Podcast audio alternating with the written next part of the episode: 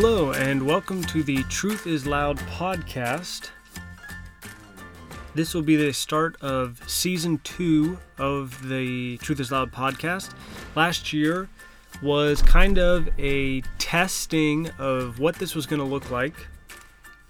And so, moving forward with the podcast, one of the things we're going to try to do this year is be more consistent in releasing these on a regular basis. Ryder and Matt will be on as much as they are able, but one of the things that we did learn last year was that trying to get three people to meet on a consistent basis in three different time zones who are all also students and have families and ministry uh, can be very difficult. So, going forward, uh, Ryder and Matt will be on as much as possible. We will also still try to have guests this year. Uh, last year we had C.R. Wiley as one of our guests. C.R. Wiley came on to talk about manhood and uh, his book Man of the House. He also has another book called The Household and the War for the Cosmos. Those are great books. Definitely recommend checking out that podcast and reading those books. He also has a podcast. Uh, C.R. Wiley also has a podcast called the Theology Pugcast, and you can check that out on iTunes. We had Ambrose Thompson, a PhD student, come on and we talked about the law and the function of the law within the Old Testament and today. Those were some good conversations there. And then at the end of last year, we had John Harris, who is the host of Conversations That Matter.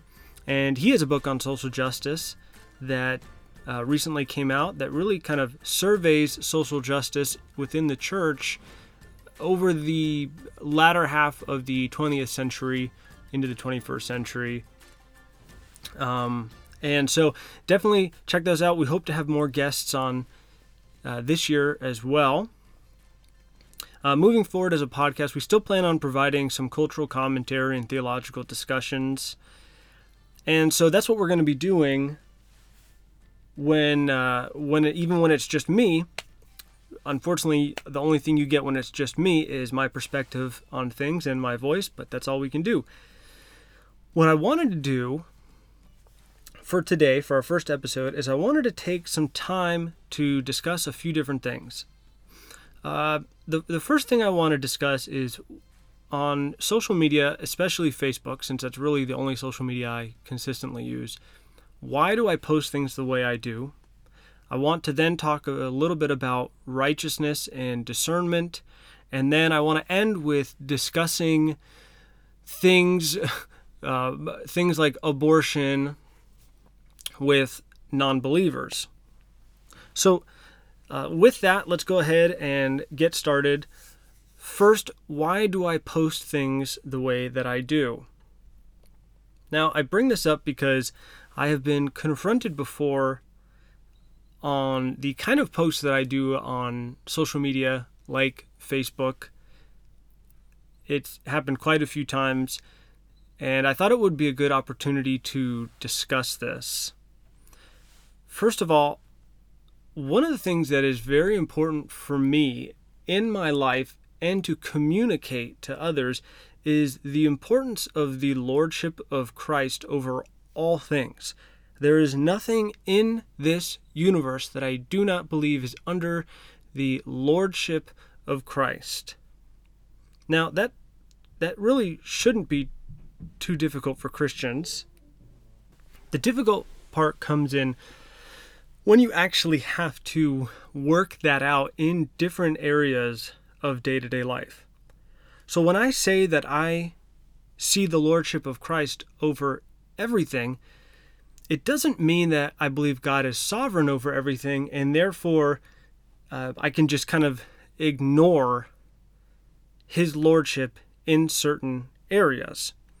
Now, I, I, I want to be careful because I, I don't want to strawman anybody else's view.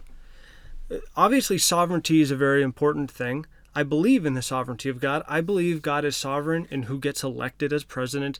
I believe God is sovereign over the sparrow that falls from the air. So, therefore, I also believe God is sovereign over things like education in this country, politics, media, censorship, abortion, racism. So I, I do believe that God is sovereign over these things.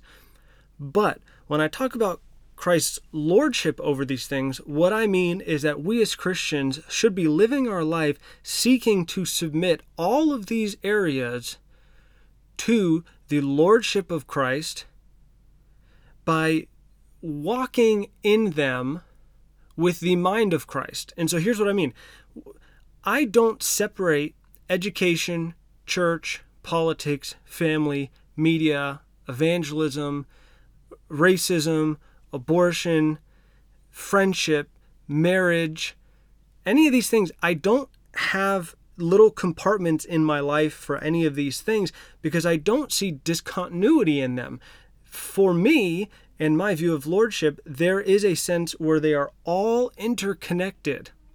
And so, therefore, when I approach something like education and I post on Facebook about uh, my view of education in the United States, and I say that public education is godless and it is actively seeking to indoctrinate your children to hate God and to live in rebellion against Him, well, I actually mean that because I believe that education is not a neutral activity. Education is something that we as Christians need to submit to the Lordship of Christ, and therefore we have a responsibility to educate our children and educate our churches in a way that glorifies the Lord.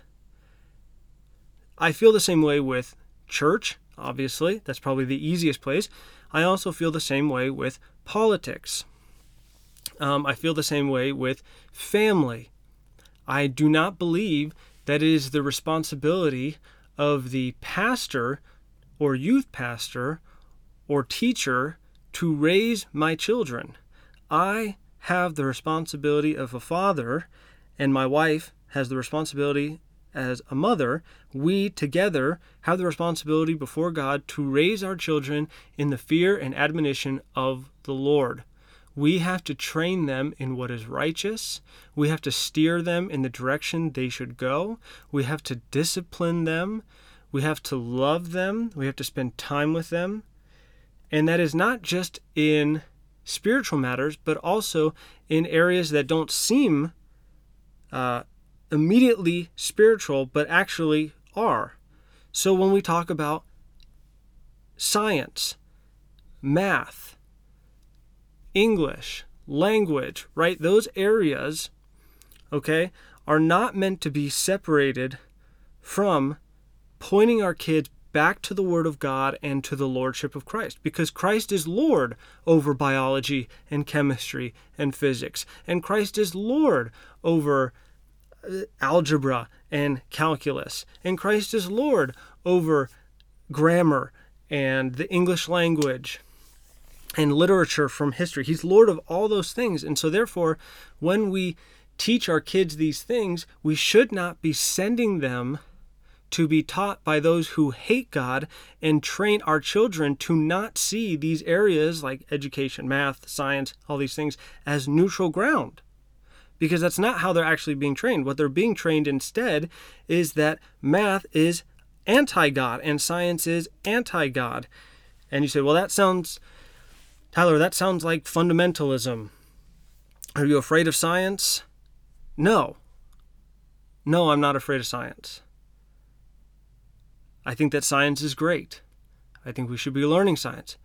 But I think that the only way to truly learn science is science that is not devoid of God, but directs us to the Lord of life. So, when it comes to these areas, and I know I just mainly used education there, but I also post about things like abortion, all these areas, it's because I don't separate these things from the Lordship of Christ, and I see an immediate need for the church to be publicly addressing these things. So, something like politics, let's say, politics, I, I've, I've had this before, like, well, you post a lot of political things. Well, of course I post a lot of political things, but they're not merely political things. Political things are important for Christians to talk about. Politics, uh, it's an important area of life especially for us here in the United States, because this is the context that I'm in.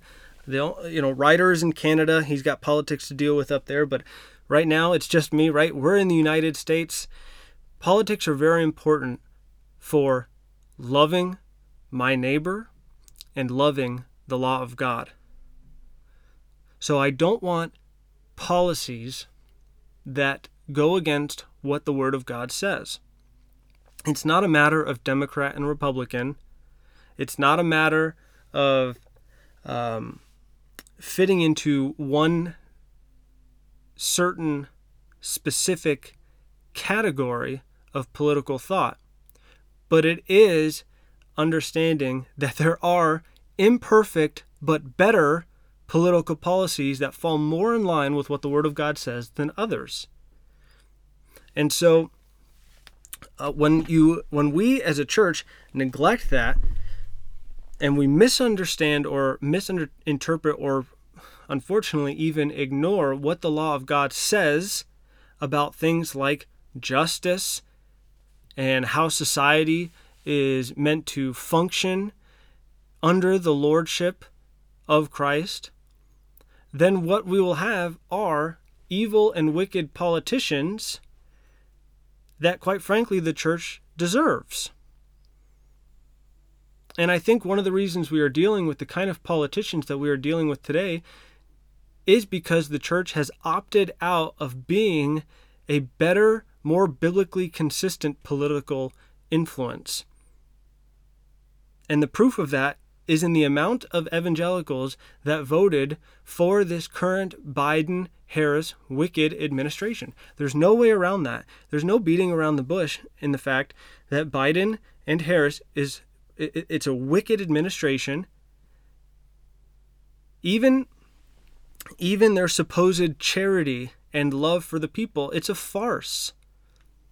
And it also goes against the word of God in many ways.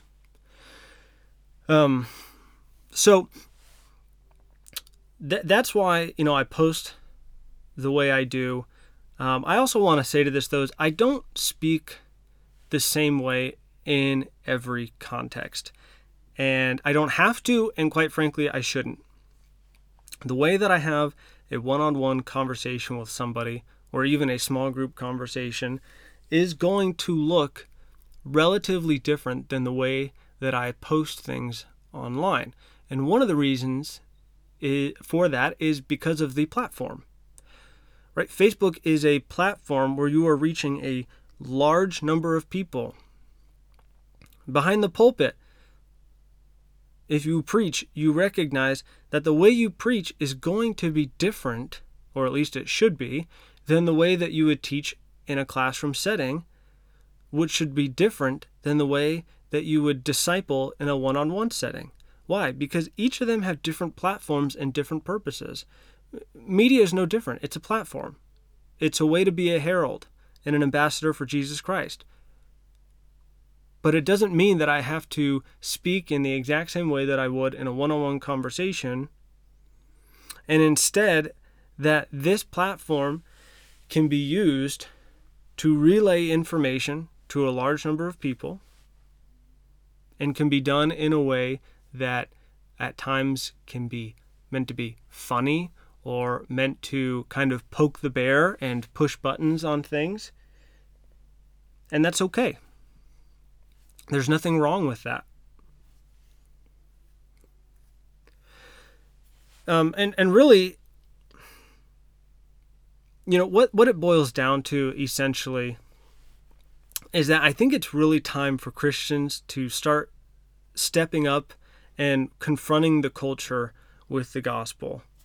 You know, we're told in Ephesians 5 to expose evil, and I don't think a lot of Christians are really comfortable doing that. And, and I have some theories behind why that is. Uh, I think one of the issues is a serious fear of man problem, and we'll talk about that in a little bit. But I wanted to read a quote from Augustine from his book City of God. He says that these Christians are not so afraid of the wicked as to yield to their villainous threats to the extent of committing crimes like theirs. Right? So we have Christians that are not so afraid of the wicked world that they're just going to uh, yield to their villainous threats and start committing the same kind of crimes as the villainous world, right? The same kind of sins as theirs. But though they do not commit them, they too often fail to reprehend them, right? Like I said, we need to call out evil in the culture. But there are those Christians, and it's it's very common today in evangelicalism that even though I'm not going to participate in the wicked acts, right? I'm not going to participate in the pride parade, but I'm also not going to reprehend it either. So, though they do not commit them, they too often fail to reprehend them. For, our, for although they might perhaps convert some by such rebuke, they fear that, if the attempt failed, their safety and reputation might be endangered or destroyed. Now, come on, come on. Think about that for a second. How long ago was this written? And how, how current is this now? Right? They fail to reprehend what is evil. Why?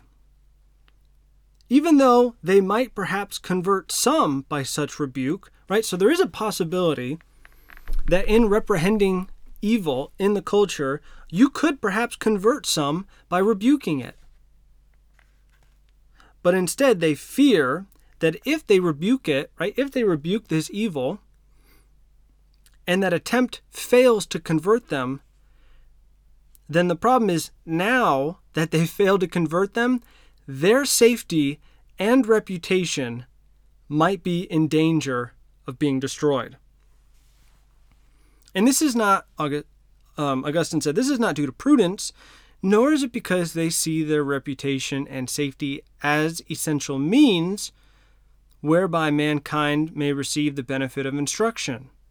It is rather due to weakness, because they delight in flattery and popularity, and because they dread the judgment of the mob and the torture or death of the body. In fact, they are constrained by self interest, not by the obligations of charity. So, in reality, Christians who refuse to call out evil in the culture, to who, who fail to be that salt and that light, which includes, it has to include this sort of conversations where you're going to have to rebuke sin in the life of unbelievers and the culture. Christians are not doing that because they are constrained by self interest, not by the obligations of charity. So, those who refuse to call out evil are not refusing to do it because of this immense love and charity that they have for people. They really aren't doing it because they fear man and they're looking out for their own self interest. And this is what I meant by we have a fear of man problem in the church. We are more concerned about looking like good Christians than actually being good Christians. Think about that for a second. We are more concerned about the world looking at us and saying, man, they look like good Christians as opposed to being good Christians, which we know when we are being good Christians will actually bring in persecution and hatred from the world. Why? Because they hated Christ first. So, what we need to remember in stepping up and confronting the culture with the gospel Okay, so we're not just confronting the culture because, you know, we, we want to just create some behavior modification in the culture. We are confronting the culture with the gospel. We need to remember that we are in battle. Christian, you are in battle. And it is a spiritual battle, but it is still a battle. And this spiritual battle, you know, it reminds me of Ephesians 6, where Paul says, Finally, be strong in the Lord and in the strength of his might. Put on the whole armor of God, that you may be able to stand against the schemes of the devil.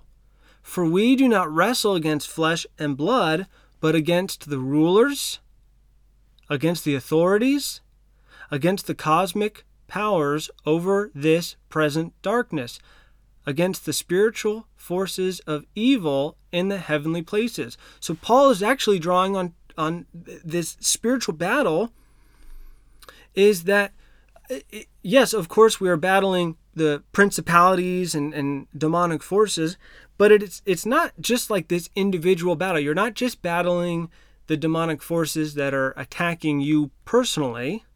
It's more of a corporate battle.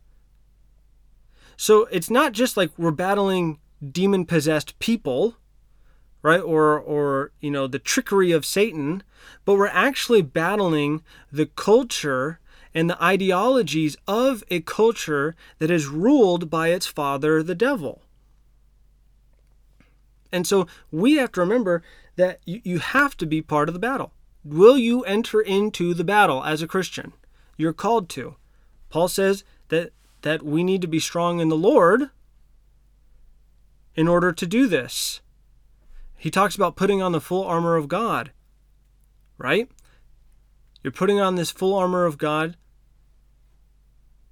because you're entering into battle. You're not battling against flesh and blood. I don't hate the person, but I do hate their ideas that are rebellious against God. And that's okay because we are called to hate the things that God hates and to love the things that God loves. Well, the most loving thing I can do for my enemy in the battle is to hate the side that he's on and bring him the gospel. But that means that you have to enter this battle. You have to get your hands dirty, right? Now, you don't have to do things the way I do it. I've never said that you have to go on Facebook and post things the way I do. I've also never said that you have to go to the Planned Parenthood or abortion clinic um, and do it the way I do it there. I never said that you have to go out and street preach or anything like that. Do what God has called you to do, and if you are confident that you already are, then praise God and scroll past my post.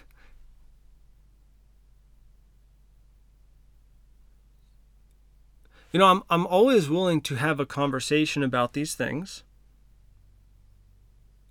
But even in that, like, I've, I will never tell you, well, this is the way that you have to do it. And I, I, I won't even do that with something like abortion the best way to fight abortion is not the way I'm doing it. The best way to fight abortion is to be upfront and vocal wherever God has put you and doing it in the lives of those that God has put around you. Going to Planned Parenthood is very important, but we have to recognize that we're not out there protesting, we're out there evangelizing as a last effort before a child is murdered. But this is not the best way to battle abortion. The best way to battle abortion is to be, tr- well, first of all, I will say this the best way to be battling abortion is for parents of the Lord in the Lord to be training their own children and not sending them off to be trained by others, but training them in the fear and instruction of the Lord. Discipling our kids is the most important way that we can battle abortion. Currently, in our families. Then we have to battle it within the church by training those in the church that abortion is not an option and that it is murder. Then from there, we need the church to be going out publicly to the masses and proclaiming the gospel and confronting the culture and battling that culture and then, of course, offering help and options to those women who find themselves pregnant in an unwanted pregnancy and are contemplating abortion. that's what it means, in some sense, in our current day to be taking care of the widow and the orphan. But you're not going to be doing that unless you are a voice for the voiceless and saving those who are going to be led to slaughter. And that's what's happening with abortion. Um, and by the way, politics is not separate from that, like I said, because our current regime is radical in the area of abortion. So again, I see these things as all connected. That's why I post the way I do. Now, this leads to uh, the next thing I wanted to talk about, which was discernment in the Christian life. And it's really related to what I just talked about with posts. And that is, there does seem to be a huge lack of discernment in the evangelical culture. I posted this recently. I said, I praise the Lord for passages like Hebrews 5 12 through 14 and 1 Corinthians 3 1 through 3 that so clearly show how to properly discern good from evil as well as what impedes that discernment. In a day where so many Christians are deceived, it makes you wonder what they are reading, who they are listening to, and most of all, what they are practicing. Let us practice the word of righteousness, the fruit of the Spirit, the whole counsel of God, lest we too lose our discernment. I wanted to go to a couple passages about that. This this lack of discernment in the church on the one hand I think comes from a fear of the truth of God's word. In order to look at that, I wanted to read from Deuteronomy chapter 4 verses 5 through 9. It says, See, I have taught you statutes and judgments, just as Yahweh my God commanded me, that you should do thus in the land where you are entering to possess it. So keep and do them, for that is your wisdom and your understanding in the sight of the peoples who will hear all these statutes and say, Surely this great generation is a wise and understanding people. For what great nation is there that has a God so near to it as the Yahweh our God whenever we call on him? Or what great nation is there that has statutes and judgments as righteous as this whole law which I am setting before you today? Only give heed to yourself and keep your soul diligently, so that you do not forget the things which your eyes have seen, and they do not depart from your heart all the days of your life, but make them known to your sons and to your grandsons. Right? There's that family idea again. But this is what I mean by um, this come this fear of the truth of God's word. I don't think most Christians think they have a fear of God's word. I think that most Christians don't realize that they have a fear of God's word, especially especially when it comes to the law of God and his statutes and his judgments. Unless, I should say, unless it's something that the world might already be applauding, like something like taking care of the sojourner, right? Taking care of the alien. Well, we live in a society that applauds taking care of the alien, even if it uh, diverges from the context of what God is talking about in uh, the Old Testament law when it talks about the sojourner. But regardless, it doesn't seem to be a problem for Christians to go to the law in those cases and say, hey, this is good. This is what the Word of God tells us. This is what God says in His law about how to take care of, of the immigrant. But then, when it comes to other areas of God's law, if it becomes a bit squeamish, then Christians really kind of want to take a few steps back and say, well, I don't know really how that one applies today. You know, this idea of, in Numbers, this idea of a woman taking an oath to God and her father being able to say no to that oath and the daughter having to honor that instead of the oath that she made to God. Now we look at that and say, ooh, you know, I mean, when it comes to women's rights, does a dad really have a right to do that?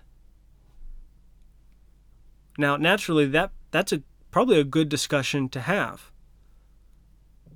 But I can tell you this even having to bring up that scripture, I recognize that if we don't know how to go about uh, dissecting the Word of God and understanding how something like that can apply today, then we look at a passage like that and we get a bit squeamish because it sounds harsh. And how dare a father, or in the context of the passage right after or a husband tell a woman that if she takes an oath to God, that he has the authority to say no to that oath, and she has to abide by that. But it is in the Word of God, we have to deal with it. Back to the passage that I began with it See, I have taught you statutes and judgments, just as Yahweh my God commanded me that you should do thus in the land where you are entering to possess it. So, God has given statutes, God has given judgments. And Israel is told that they need to do this in the land where they are entering in order to continue to possess it, right? In order to hold this land. Then he says, So keep and do them. Okay. For that is your wisdom and your understanding in the sight of the peoples who will hear all these statutes and say, Surely this great nation is a wise and understanding people. So there is a sense where when we hold to the law of God, and this isn't, if you want to know more about my view of the law of God, there's uh, old episodes from last season where I discussed that more. But I do not believe that we uphold the law for our own righteousness or salvation, obviously, because Paul is against that. But I do believe that we are supposed to look to the law of God to understand justice, to understand wisdom, to be able to discern good from evil, things that God considers an abomination versus things that God considers just and right and holy. But this passage says you need to keep them, you need to do them, for that is your wisdom and your understanding in the sight of the peoples who will hear all these statutes and say, Surely this is a great nation. This great nation is wise and understanding. So we don't need to fear the law of God. We need to embrace the law of God. We need to embrace the Word of God and what it says because it is our wisdom. And actually, by holding the Word of God tightly and by submitting ourselves to the Word of God, it is a form of proclaiming the kingdom of Christ. It is a form of proclaiming the righteousness of God, and we can expect that people will look at us as Christians who are holding on to this, and even though they may hate it, there is a sense of wisdom and understanding that we have as those who belong to Christ and have the mind of Christ and can understand and discern the Word of God. And as we practice the Word of God, we are able to discern good from evil. And so he says, For what great nation is there that has a God so near to it as the Lord our God whenever we call on him? Right? None. Or what great nation is there that has statutes and judgments as righteous as this whole law which I am setting before you today? None. No nation, even back then, or I mean, I should say back then, even now, right? No nation has statutes and judgments as righteous as the whole law which was set before them that day. Only give heed to yourself and keep your soul diligently so that you do not forget the things which your eyes have seen, and they do not depart from your heart all the days of your life, but make them known to your sons and your grandsons. Now, let's take that and look at these two passages that I listed earlier in the New Testament 1 Corinthians 3 1 through 3. Paul says, and I, brethren, could not speak to you as to spiritual men, but as to men of the flesh, as to infants in Christ. I gave you milk to drink, not solid food, for you were not yet able to receive it. Indeed, even now you are not yet able, for you are still fleshly. For since there is jealousy and strife among you, are you not fleshly, and are you not walking like mere men? So they are these the Corinthians are incapable to receive the solid food that Paul wants to give them because they are still of the flesh. So they're, they're on milk, they're not on solid food, they're not ready for solid food because they are still walking as mere men, they are still living according to the flesh. And then he says specifically, these things like jealousy and strife are still among you. And if they're still among you, are you not walking according to the flesh? And the answer is yes. So they're not ready for solid food yet. Okay, well, let's look at Hebrews 5 now and get a little bit more clarity on what that means. Hebrews 5 12 through 14. For though by this time you ought to be teachers, you have need again for someone to teach you the elementary principles of the oracles of God, and you have come to need milk and not solid food. For everyone who partakes only of milk is not accustomed to the word of righteousness, for he is an infant. But solid food is for the mature, who, because of practice, have their senses trained to discern good and evil. All right, think about that. Okay? Everyone who partakes only of milk is not accustomed to the word of righteousness, for he is an infant. Well, what did Paul in 1 Corinthians 3 say about them being infants and having milk? It's because they are still of the flesh. So if you're still walking according to the flesh, you are not ready for solid food. And the reason you are not ready for this solid food is because you have not become accustomed to the word of righteousness. Solid food is for the mature, who, because of practice, practicing what? practicing the word of righteousness. Right? Those who have practiced the word of righteousness have their senses trained to discern good from evil. So the reason why there's such a lack of discernment within the church today one is that there is a fear of God's word. It is a fear to proclaim the truth and justice of God's word that we can find uh, and I would say, really, this is found in the whole counsel of God. We like to shy away from the difficult passages or the boring passages that don't seem to have the immediate application, and we like to inst- instead focus on the easier passages, the passages that we think are going to be more uh, pragmatic in bringing people to the Lordship of Christ And we have to remember that it's when we practice the whole counsel of God, when we practice it the right way, right, from a heart of love, obedience from love, and faith, then as we practice that, we don't need to be afraid of God's word because that will actually be a proclamation of the wisdom and understanding and justice of God to the nations. So that's the first problem. The second problem is that we lack that practicing of the word of righteousness. And that's what the issue is with, with Paul in 1 Corinthians 3 with the Corinthians who walk according to the flesh.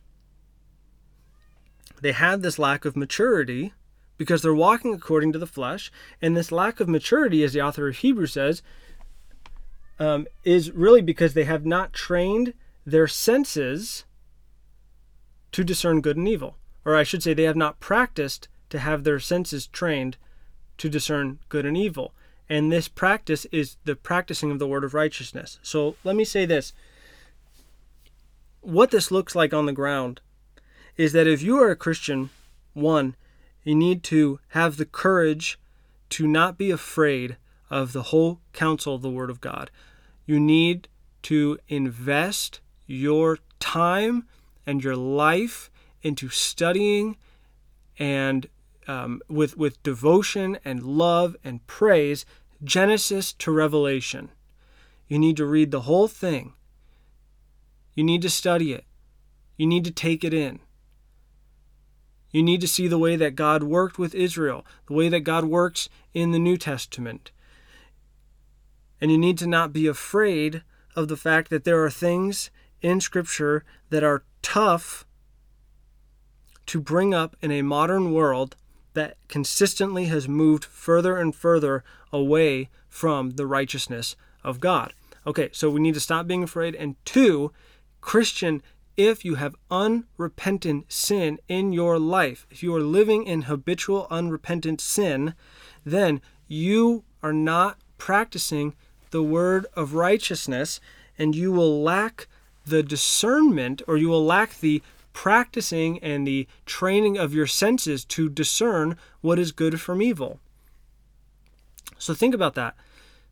We have a lot of Christians today that have this inability to discern what is right from what is wrong. We have a lot of Christians today who have this inability to discern, well, this is sinful and this is righteous.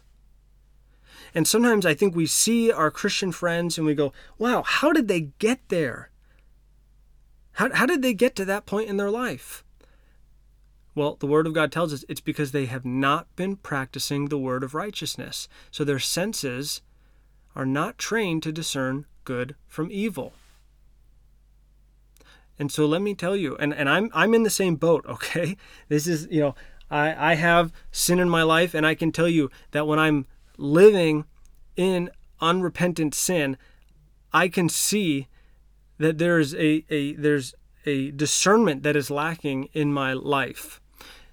And I can tell you that this is the same for any of us who are living in habitual unrepentant sin that we will begin if we have not already we will begin to lose the ability of discerning good from evil because our senses will not be trained for it.